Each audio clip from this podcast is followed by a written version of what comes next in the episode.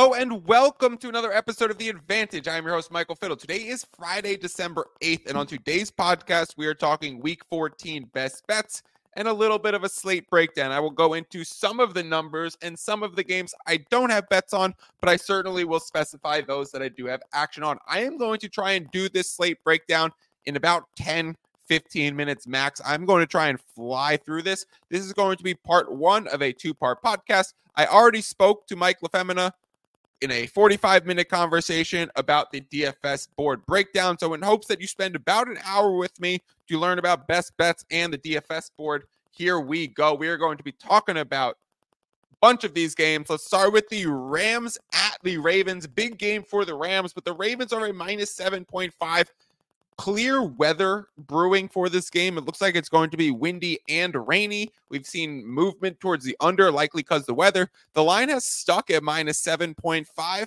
Uh, this certainly qualifies as a Wong teaser leg to bring that 7.5 down to a 1.5 and just hope pretty much the Ravens just end up winning the game outright. Of course, that presents better value in finding another teaser leg than taking the minus 360 on the money line kind of complicated, but if you equate two spreads, bring them down in Wong teaser legs, they're each worth minus 260 and you end up paying minus 120. That's a little bit complicated for the start of this pod. But Ravens fit as a Wong teaser leg, but the Rams might be playing desperate and hungry and seem to be playing well. They just took down the Ravens division rival in the Cleveland Browns.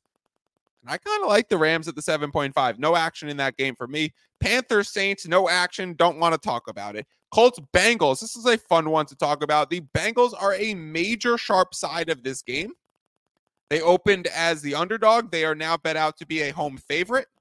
They are going to be running with Jake Browning, who I think impressed everyone on Monday night against the Bengals, keep uh, against the Jaguars. Keep in mind the Bengals are going to be playing on a short week, but they are the massive, massive, massive sharp side of this game. So if you want to follow the sharp action, you take the Bengals. You, if you wonder if the value is lost, maybe on the flip side of that, the Colts do fit also a Wong teaser leg, bringing that plus 1.5 up to plus 7.5.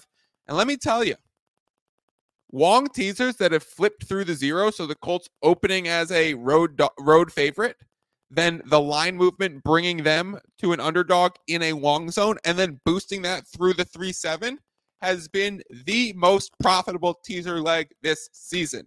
We see it with the Indianapolis Colts this week, so that presents a lot of value now that that's sitting at the 1.5. The concept of that, I think this game opened at Bengals uh, plus two, Colts minus two. So there's already been three and a half points of movement from the two to the one and a half. And then you can six point tease that 1.5 to 7.5.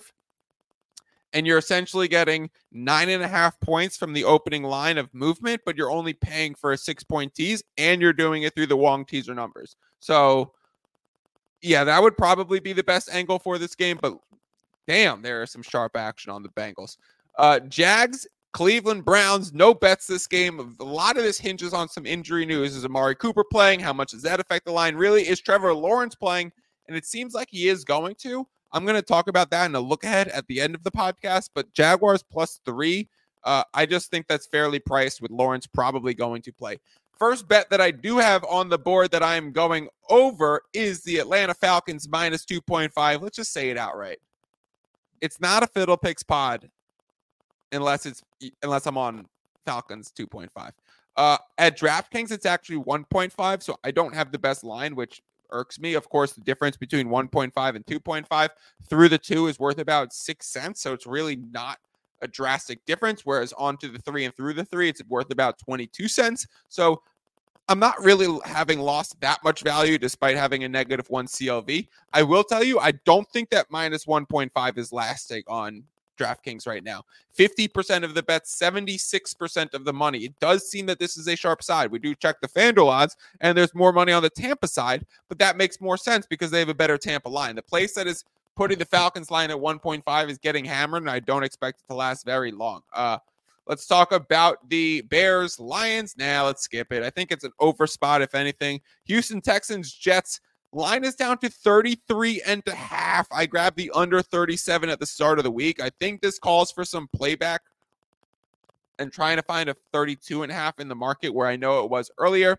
Uh, I actually kind of sneakily like an over 32 and a half. I have an under 37 brewing. 37 is a key number in the 30s. 33 is a key number in the 30s. Those two numbers are the most common outcomes for NFL totals that land in the 30s. Why? 2013, 2017. Not too hard to figure out. Uh, very common NFL outcomes. That's why when we see these low scoring games, we see them ending 33 or 37. Having an already under 37 position and then being able to play back a potential over 32.5 if it's still on the board, I think it is. Uh, that's very intriguing because you have a key number through the middle, a push number on the other side of the middle. And even though 34, 35, 36 are, I don't consider them key numbers, I mean, you could still certainly get an outcome on those spots. I mean, how rare would a 20 to 16 game be, right? 2013, then just add a field goal. Um, San Francisco 49ers, similar position to my Falcons ticket. I uh I'm on minus 11.5 home against the Seahawks. It's at minus 10.5. I'm still okay. I would definitely still play the Falcons, and I'm still okay with playing the 49ers. You're getting better numbers than me, which is great, but you're also potentially on the wrong side of the market because you know the sharp action's probably on the other side a little bit, or the big money's coming in on the other side. I'll tell you two things. CLV has put egg on my face all throughout the, the NFL season. I still find it very valuable. I'm going to stay stubborn to my beliefs, but this uh, moving through the 11 also not a key move. So moving through the two, moving through the 11, not a big deal. Uh, I still like the San Francisco 49ers. Seahawks played really well on offense against the Dallas Cowboys last weekend, but the Dallas Cowboys defense is starting to mount up some injuries, and I fear that they are not the unit we once thought they were. Uh, the Vikings are taking on the Raiders. This is the game where Justin Jefferson is coming back. I think his officially being active moved the line to the three. Raiders started taking steam at the three. Another one where I grabbed the 2.5, but I teased it up. I teased it with the Broncos from two and a half to eight and a half. So I have two lines sitting at plus eight and a half. It's not great to have a ticket move to three. And uh, in theory, I could have grabbed the plus three straight up instead of the plus 2.5 for half a unit. And I could have also teased. I mean, I wouldn't have teased it to nine at that point. So we'll see how this game ends. Maybe I'll get lucky that I pushed it to 8.5. Generally, I don't care too much about line movement when I'm teasing numbers through Wongs. It's not that big of a deal. It's being priced half a point differently, but I still have this half a point on my side. So it's really, and then you think about it from the other direction, where we just talked about how the Colts situation, where they open as a dog, they open as a road favorite, they become a dog, and then you tease them through Wong numbers as a dog. This is getting very technical in my terms. I hope you guys are all following then that becomes the most valuable type of teaser. So that actually flies in the face of teasing with line movement. So this is teasing against line movement because you're actually getting nine and a half points from the opening line, like we talked about. This is a situation where the line has moved against me. I could have teased it even further, but I wouldn't have done it because I wouldn't have brought a three to a nine. There's no point in doing that. You bring a two and a half to an eight and a half. That makes a lot more sense. Uh, Broncos was the other leg that I teased that with. I love the Broncos and the teaser. This team is playing great football. The Chargers are playing shitty football. You think the Chargers look good against the Patriots because they won 6 0? I don't. Uh, Broncos, I thought they even looked good against the Texans, even though they couldn't pull off that game. They had a game winning drive to take care of it. They had uh I felt like the Texans got a few lucky breaks in that one too. Buffalo Bills versus Kansas City Chiefs, Philadelphia Eagles versus Dallas Cowboys. Game of the week, 425. Game of the week, 8 p.m. slate. I have no bets on either, and I just look forward to watching these games. So I don't really see value in much of these lines. Sharp action seems to be on the Bills to beat the Chiefs. Sharp action seems to be on the Cowboys to take care of the Eagles. So if you want to play into Bills and Cowboys and go against Eagles and Chiefs, by all means. But if you want to bet against the Eagles and, the, and like the home Chiefs, and you end up with egg on your face, I told you so. Uh, Tennessee Titans versus Miami Dolphins. The play here's the play here is the over. If you can find a 46 on the board, play the over. A Bunch of 46.5 showing up. I think we'll even get some 47s to show up on the board by kickoff. Uh, I like this game to be high scoring. Will Levis has been able to, sh- to be able to throw the ball. And the Tennessee defense gets torched through the air. So expect the Dolphins to do it up really quickly. And then the Tennessee Titans to be in comeback mode on the road.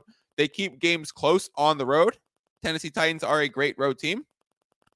So uh think that's a and they're a great underdog team. So look for them to keep it close and, and move the ball well if we're able to come up with a nice scheme. Everyone loves Mike McDaniel and got their nerd hard ons for Mike McDaniel's coaching when really we should be talking about Bravel because Vrabel because he's steady Eddie. Look, that's the problem. I just mispronounced his name. Uh, Packers seems to be an easy choice, but I can't do it myself. And then besides that, that wraps me up for the week. I will say I want to talk about that Jaguars real quick, that Trevor Lawrence injury real quick. Wow, never mind. The the Jaguars were plus six a few minutes ago, and I bet it myself, but now I can't give it out because it's down to 4.5 and it's totally gone. All right, forget I said that. My idea was Trevor Lawrence is clearly healthy, and the game in the look ahead is priced as if he's hurt, even though this one had adjusted. The other one in the look ahead had not. So I'm lucky that I caught it, but I didn't tweet it out or whatever. So yeah, that's the problem with the mixture of content and betting. Did I bet it? Yes. Will I tell anyone I bet it who don't listen to this podcast 11 and a half minutes in? No. Anyways, that wraps me up for the week. I will make sure my best bets are posted. Few spots that I have negative CLV moving through not key numbers, not a big deal. A few spots that I have obtained CLV, like that total, is real nice. Of course, you either win or lose these tickets. I was handicapping this through a line movement perspective. There are lots of great other podcasts to listen to if you want to hear about Bijan and the way that the Falcons are going to take on the Buccaneers. I more take it as there's 50% of the bets, 74% of the handle. That tells me and so much more than a formation alignment could and a breakdown of that. I'll tell you, there's sharp action on the Bengals, but the Colts fit the the best, most productive teaser leg this season. I'll tell you, there's sharp action on the over in the Dolphins Tennessee game and why it makes sense. So I hope that provided enough insight Hope you get some best bets in. I hope you win them all. I hope you listen to my DFS podcast with Mike coming up in part two. Peace out.